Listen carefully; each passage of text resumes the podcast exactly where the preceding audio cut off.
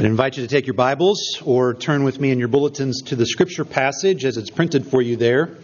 Today we're looking at Psalm 73. We're continuing on in our series of a summer in the Psalms and looking at various Psalms and the themes that it uh, raises, that they raise for us. Today we come to Psalm 73, a psalm of Asaph. We'll talk about who he is in just a moment. Uh, as I read to you uh, these 28 verses, I want you to be cognizant of the fact of how open and honest and real uh, this man of God was as he wrote these words, led by the Holy Spirit, and God's providence in recording these words so that we could have them to be able to read and learn from them as well. Uh, listen as I read to you from Psalm 73. A psalm of Asaph. Truly, God is good to Israel, to those who are pure in heart. But as for me, my feet had almost stumbled, my steps had nearly slipped. For I was envious of the arrogant when I saw the prosperity of the wicked. For they have no pangs until death, their bodies are fat and sleek. They are not in trouble as others are, they are not stricken like the rest of mankind. Therefore, pride is their necklace, violence covers them as a garment. Their eyes swell out through fatness. Their hearts overflow with follies.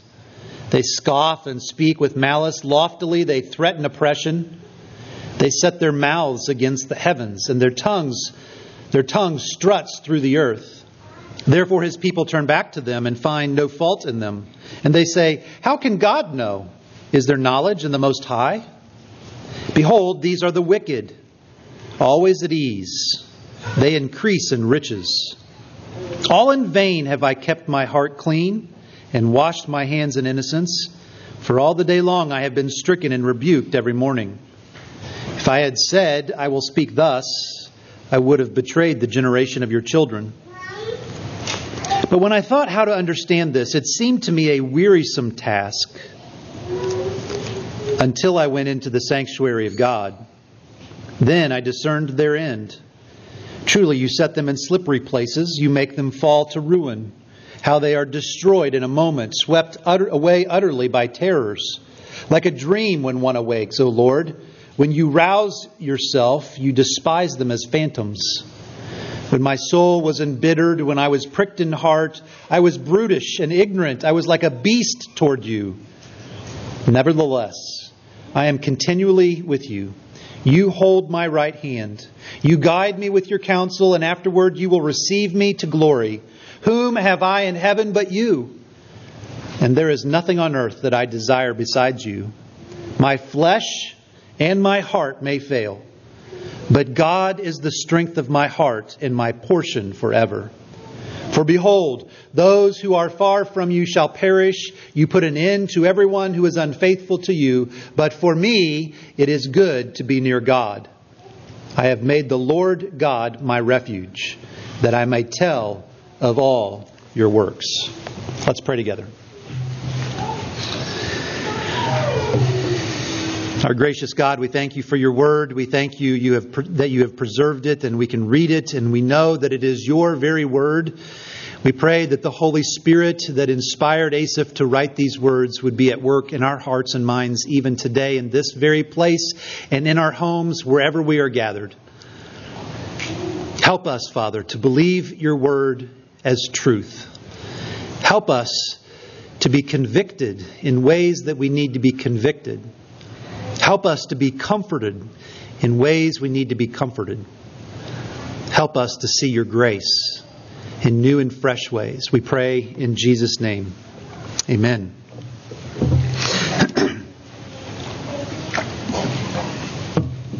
I want you to think of the last time that you accidentally burnt popcorn in your home. Uh, maybe it was in the microwave and you hit the wrong numbers. Instead of two minutes, you hit 20 minutes. Or maybe you were doing it on the stove and a phone call came in and you forgot about the popcorn. And now, if you've done that before, you know exactly what you're smelling right now. And if you haven't done it before, know this it smells very, very bad. And, also remember that it permeates the entire house. You may have been popping this popcorn in the microwave or on your stove in the kitchen, and yet the upstairs bathroom you can catch a whiff of that burnt popcorn. If you leave after you've burned that popcorn, you can smell your clothes and you can still get a whiff of that popcorn that has been burnt in your home. It, it is awful. It is it permeates everything. It soaks us. Today we're looking at Psalm 73. And the theme that Asaph brings to our attention is the theme of envy. And I would suggest to you that envy is a lot like burnt popcorn. It permeates and soaks us in such a way that spiritually we smell bad. It is something that is very significant. It can consume us, it can be destructive, it can rob us of joy and contentment. And it can make us bitter and even beast like. Joseph Epstein is a secular writer. He taught English and writing at Northwestern College in Chicago. He's still an emeritus lecturer there, and he wrote a series of essays that may have been turned into a book on the theme of envy. Again, a secular writer, but thinking about envy, and he said this in his book. He said, Most of us could still sleep decently if we were accused of anger or pride or lust or even greed. But to be accused of envy would be by far the worst. So clearly does such an accusation go directly to our character. The other sins, though all have the disapproval of religion, do not so thoroughly and deeply demean, diminish, and disqualify a person. You see the significance of envy in its enormous pettiness. None of us wants to be petty. Uh, it makes us feel small, small minded, spiteful. That's what envy is. That is what envy does. And in the Bible, envy and coveting are very closely related. When we are envying something, it's very possibly that we are coveting something. And when we are coveting something, it is very possible that we are envying something. And coveting is such a significant sin that God put it in the Ten Commandments. And I'm convinced He put it as the tenth commandment because coveting so obviously begins in the heart. And it's as if the Ten Commandments, we get to the tenth one and we come to coveting and we recognize that it starts here in the heart and it drives us back through all Ten Commandments to recognize that all of them begin in the heart. And envying begins in the heart. It's petty, it's destructive, it's insidious. As the proverb said, it rots the heart and it can lead to many other sins. And if it's left unattended, if it's left unaddressed, it can do damage not just to our own soul, but our ability to love other people as well and to experience joy. And I want you to think about this, brothers and sisters in Christ. Christians are not immune from, from being envious. I mean, after all, who, who was it that wrote this psalm? It was a man named Asaph. We don't have a lot of information about Asaph in the Bible, but we do have some. He was of the tribe of Levi. He was a Levite. And David, King David, put him in charge of the musical worship in the temple. Asaph was essentially the choir and music director of the Church of God in the Old Testament. Certainly, he was a man of some spiritual maturity, some deep spiritual conviction. And yet, Asaph, as we see here in this psalm, struggled significantly with the issue of envy. In fact, if you look at verse 2, he says, he almost stumbled. He almost slipped. And those words in the Bible almost always refer to losing your faith. That's how much this Christian man, this God fearing man, struggled with this. So, today, as God's people here and now, we need to understand what envy is. And we need to understand what envy does to us. And we need to see that there is help for us in dealing with our envy. Those are the three things I want us to see from Psalm 73 today what envy is, what it does, and how we can deal with it. So, what is envy? Well, if you looked it up in a dictionary, uh, you would see things like this. Uh, envy is a feeling of discontented or resentful longing that is aroused by someone else's possessions or qualities or good fortune. Envy is painful or resentful awareness of something that is enjoyed by another, joined with a desire to have that same thing. And even the word itself in the Hebrew gives us an understanding of it. The word in verse 3, envious, the Hebrew word there, has the sense of an angry jealousy. In fact, the root of the Hebrew word for envious here uh, tracks back to in the ancient culture when people would uh, dye a piece of clothing or parchment or something in red dye. It would be bright. It would be it would be uh, very vibrant. And, in a sense, what the word here is, the connotations of the word is that there is so much jealousy, there is so much desire, there is so much resentment that we even get red in the face with anger. That's what jealousy is. And notice how Asaph describes it here in the passage. If you look and let your eyes kind of wander from verse 2 down through verse 12, you'll see at the beginning of verse 3 that he says that he is envious of the arrogant. He wanted what the arrogant had. And what did they have that he wanted? Well, at the end of verse 3, he says that they had prosperity. He's envious of their financial stability and security. In fact, he goes on to say that at the end of verse 12 as well. They are always at ease and they increase in riches. He's envious of their financial stability and security. In verses 4 and 5, he, he points out that he's envious that they are physically and mentally ease at, they're easy at life in, in their physical and mental lives. That, that's what he says in 4 and 5. They have no pangs until death. Their bodies are fat and sleek, and for that's not for our culture necessarily, but for this culture, that meant that they were healthy. They were fat and sleek, he says. They are not in trouble as others are. They are not stricken like the rest of mankind.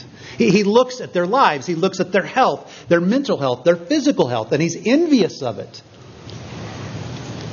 He goes on in verses 8 through 11 to say how he is envious of the fact that they were able to speak and live however they wanted without with, with impunity. Look at what he says in 8. They scoff, they speak with malice, loftily they threaten oppression. They set their mouths against the heavens and their tongue struts through the earth. Therefore, his people turn back to them and find no fault in them, and they say, How can God know? Is there knowledge in the Most High? He looks at how they can live their lives, the freedom that they seem to have, living however they want, saying whatever they want, oppressing whoever they want, and living with impunity even from God Himself. Asaph saw all this he saw how the wicked were living and he wanted it. He wanted it. But it's more than just wanting it.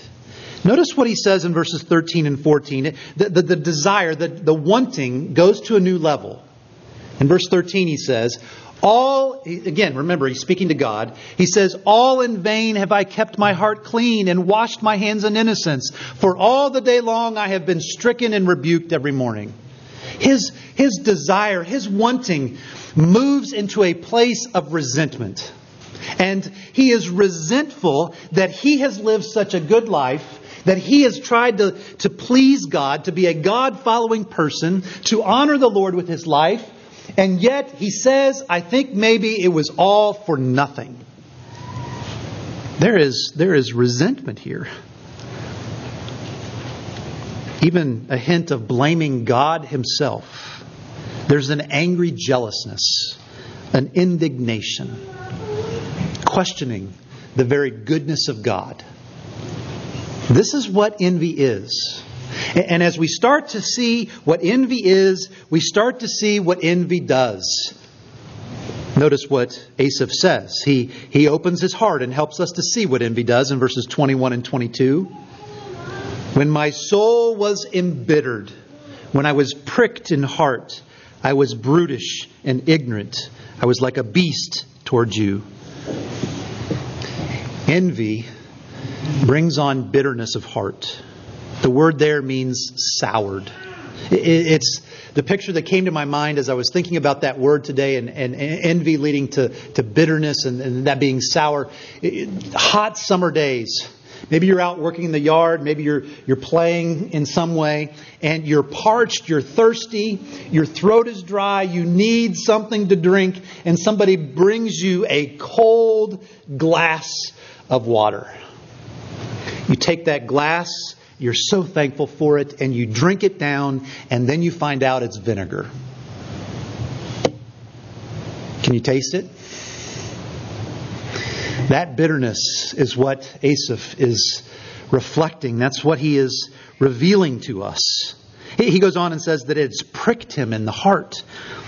It's pierced right down to his heart. This is not something that just is on the surface of our lives. This is something that goes deep into our hearts and into our souls. And notice it has caused him to become, he says, brutish and ignorant, like a beast toward God. You think about wild animals, beasts. As long as you give them what they want, things will be probably okay. But as soon as they don't get what they want, that's when violence and destruction comes. And he's saying he's been like a beast toward God, trying to get what he wants, but when it doesn't come, becomes brutish and ignorant. This is what envy does.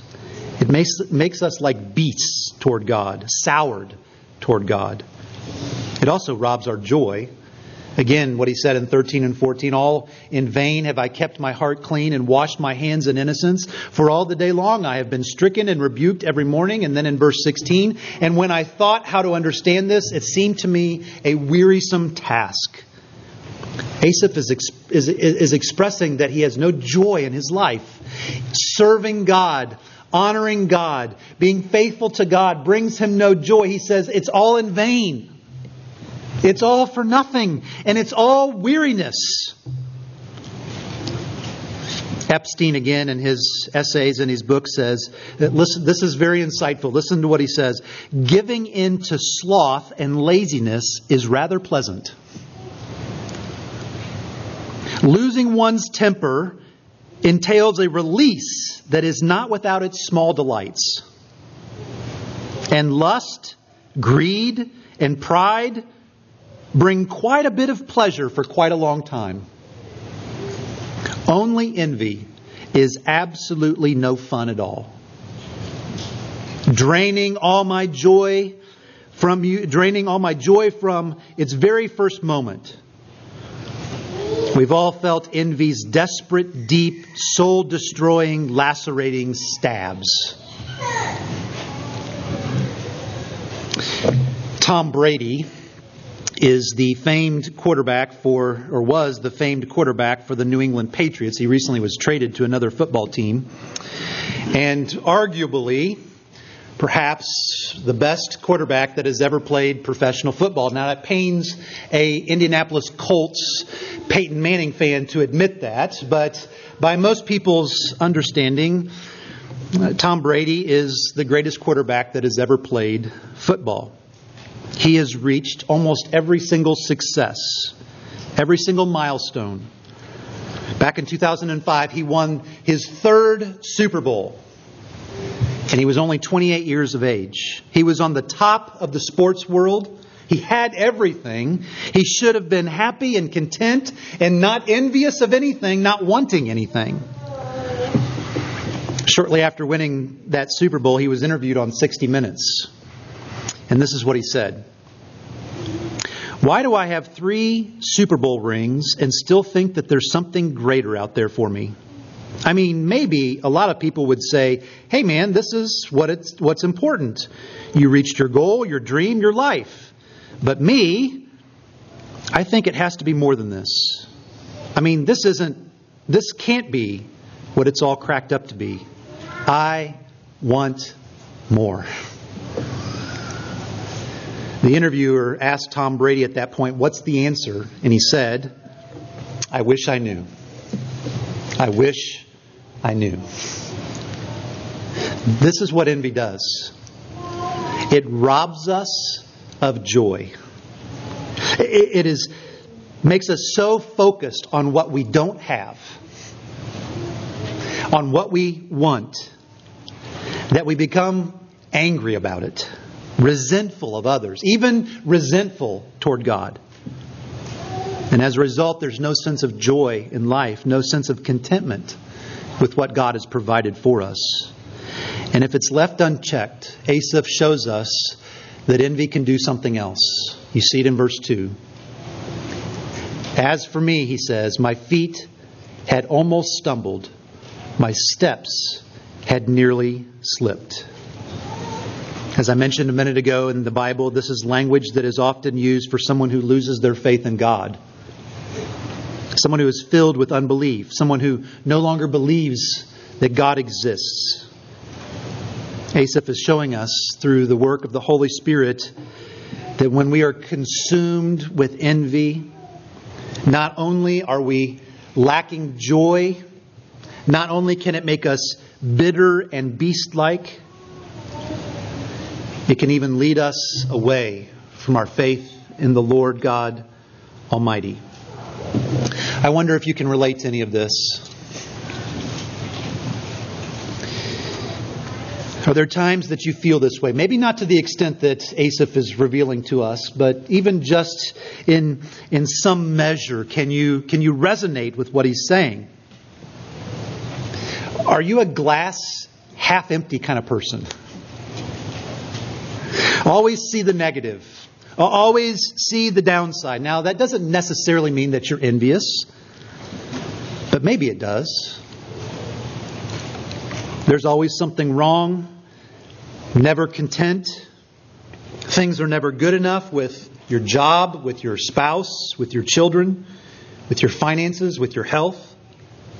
You look around and you see what other people have and you want it. It's hard to rejoice in what God has given to them and what God has given to you, and there's little joy in your life. And maybe even deep down, there's this perhaps quiet but constant buzz of anger toward God and toward others. Or maybe you're one who just seems to always be bothered by everybody else. Others just irritate you.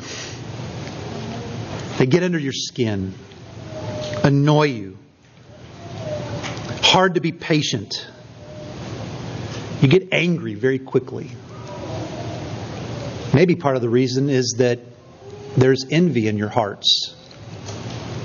So the question is, what do we do?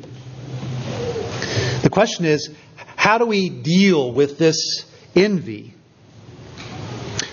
Well, what did Asaph do? I want you to see the first thing that he did was to confess it. Look at verse 3. I was envious of the arrogant when I saw the prosperity of the wicked. Asaph was an honest man. He was a God fearing, God serving man. The music director, the, the choir director of the worship in the Old Testament temple. And here he is, for all eternity, because of God's providence, putting it in the scriptures, for all eternity, confessing his envy and not only did he confess his envy, notice he said in verses 21 and 22 When my soul was embittered, when I was pricked in heart, I was brutish and ignorant, I was like a beast toward you. In essence, what he's saying is this I realize I'm no better than anybody else.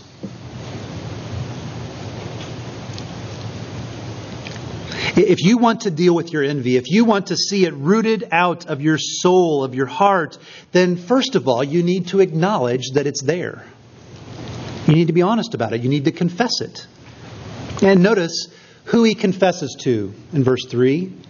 He's praying to God. He confesses it to God. In fact, I think there's a little bit of an aside application here for those who are leaders in the church. I want you to see what he says in verse 15. We read over it kind of quickly, and it's a little hard to understand, and so we just kind of dismiss it. But I think there, there's actually something, a little bit of an aside application here for the leaders in God's church. As he's reflecting on all of this, uh, all of these feelings that he has of envy, he's confessing it, he's acknowledging it. And then verse 15, he said, If I had said, I will speak thus, I would have betrayed the generation of your children. In other words, verses 2 through uh, uh, 14, he's not speaking those things out loud. These are the thoughts that he's having in his head. And what he's saying is he recognizes as a leader in God's church that there's a danger of unburdening himself to those that he serves, those that, that he serves. There's just a gentle reminder here, I think, for God's people that as that if you're a leader in the church, we need to be careful about unburdening our confessions on those that we serve. We need to confess them, absolutely, we do, to the Lord, God Almighty. But we need to be careful about putting those burdens on God's people unnecessarily. If we're unwilling to acknowledge our envy and to confess it to the Lord, it's going to be very difficult for us to root it out of our lives. First thing he does, he confesses it. Second thing he does, look at verse 17. He goes into the sanctuary. Verse 16, when I thought about how to understand this, it seemed to me a wearisome task until, he says, until I went into the sanctuary of God. In a sense, verse 17 is kind of the crescendo of this entire psalm in many ways. Asaph is talking about going into the temple, going in to worship the Lord, probably in the context of a corporate worship service with God's people. And what happens when you enter into the sanctuary? The first thing that happens is you take your eyes off of yourself and you have an understanding of the majesty and the holiness and the goodness and the faithfulness of God. When you enter the sanctuary, your eyes come off of yourself and they rightly are placed on the Lord God Almighty.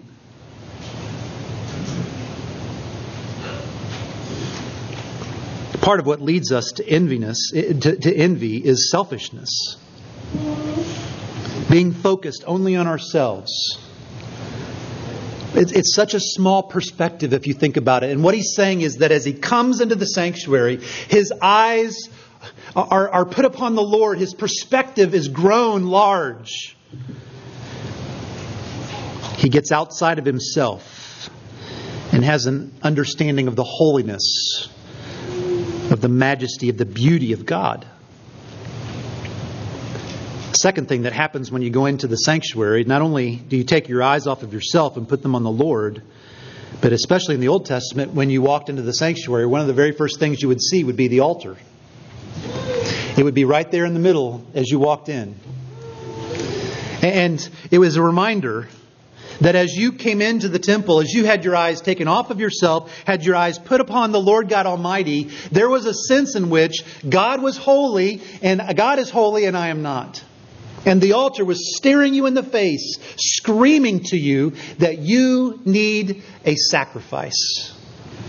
In fact, in the Old Testament, as you would walk into the temple, not only would you have a sense of the presence of the holiness and the justice and the righteousness of God, you would hear and smell and see sacrifices being made on the altar. It would have been overwhelming to the senses.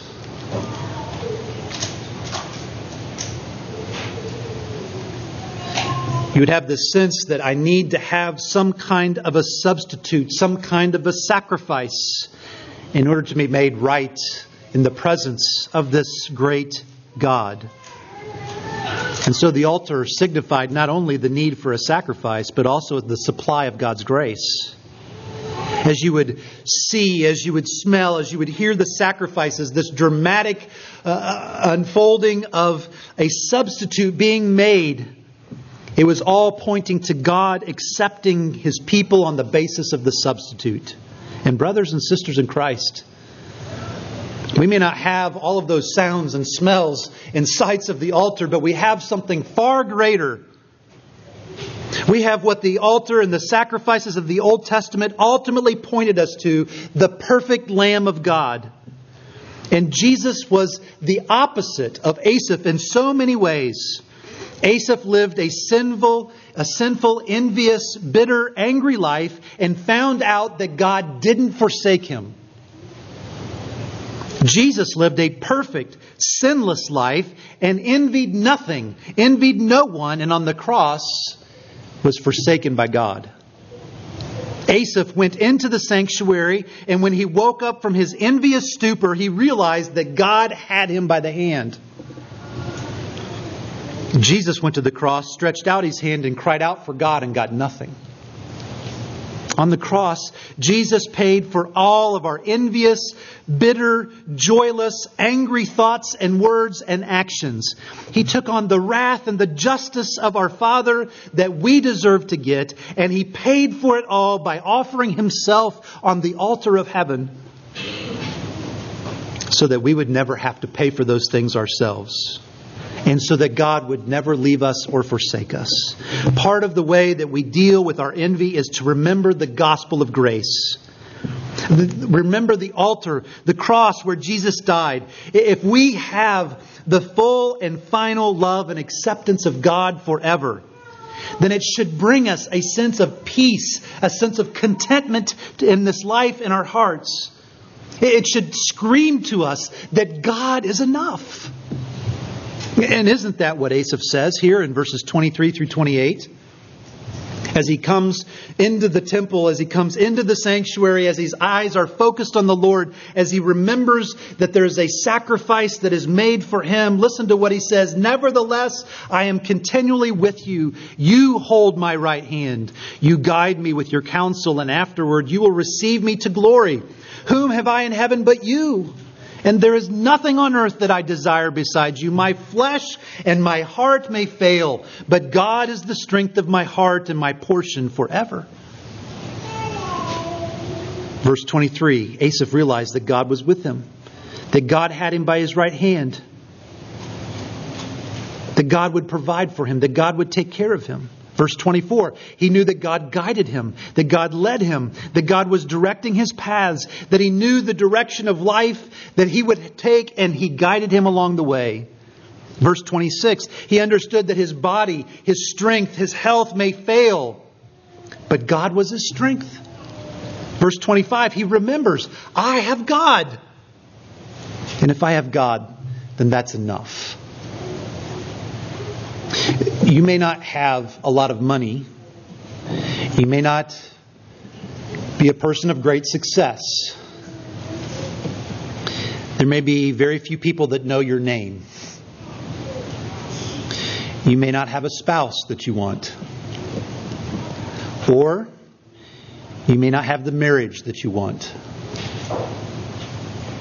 Your physical or your mental health may be something that you struggle with.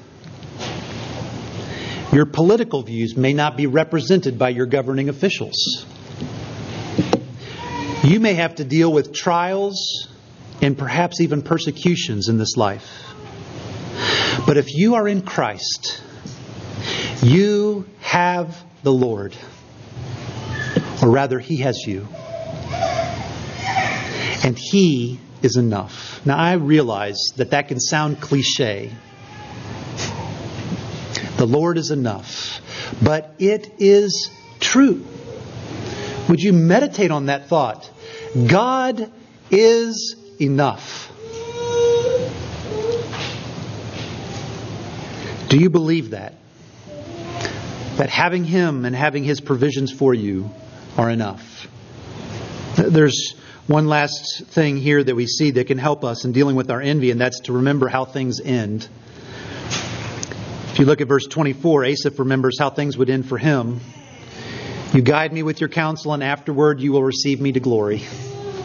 No matter how difficult this life is, no matter how many things we feel like we don't have, that we want, that we see other people have, no matter how many things that we desire to have that God doesn't give to us, in the end, what do we get?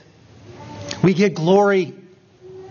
And it far surpasses anything that we could ever think that we would desire in this place.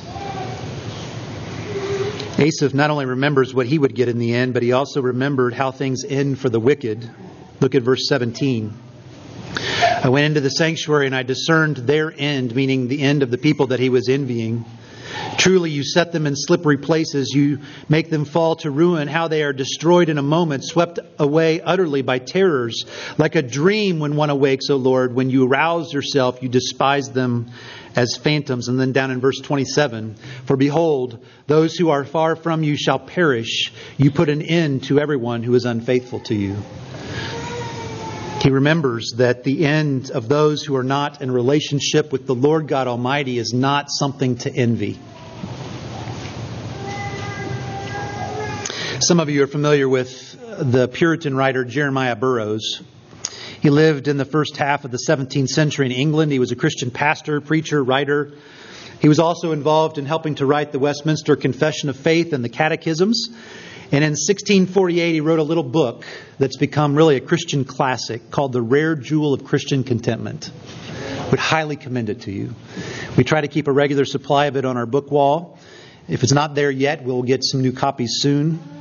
But I would commend it to you as something to read. Listen to what Burroughs says It is not necessary for me to be rich, but it is necessary for me to make my peace with God. It is not necessary that I should live a pleasurable life in this world, but it is absolutely necessary that I should have pardon for my sin. It is not necessary that I should have honor and preferment, but it is necessary that I should have God as my portion and have my part in Jesus Christ. It is necessary that my soul should be saved in the day of Jesus Christ. The other things are pretty fine indeed. And I should be glad if God would give me them a fine house, an income, clothes, advancement for my wife and children. Those are comfortable things, but they are not necessary things. I may have these and yet perish forever, but the other is absolutely necessary. Brothers and sisters in Christ, I don't know what God is doing through this pandemic that we're going through. But perhaps one of the things that he is at work doing is revealing our idols and, and stripping away the things that we put more importance into, more value into than the Lord God Almighty, who says, I am enough. Even if we don't have the things that we think that we need, the, think, the things that we want, He's showing us that in Him we have everything.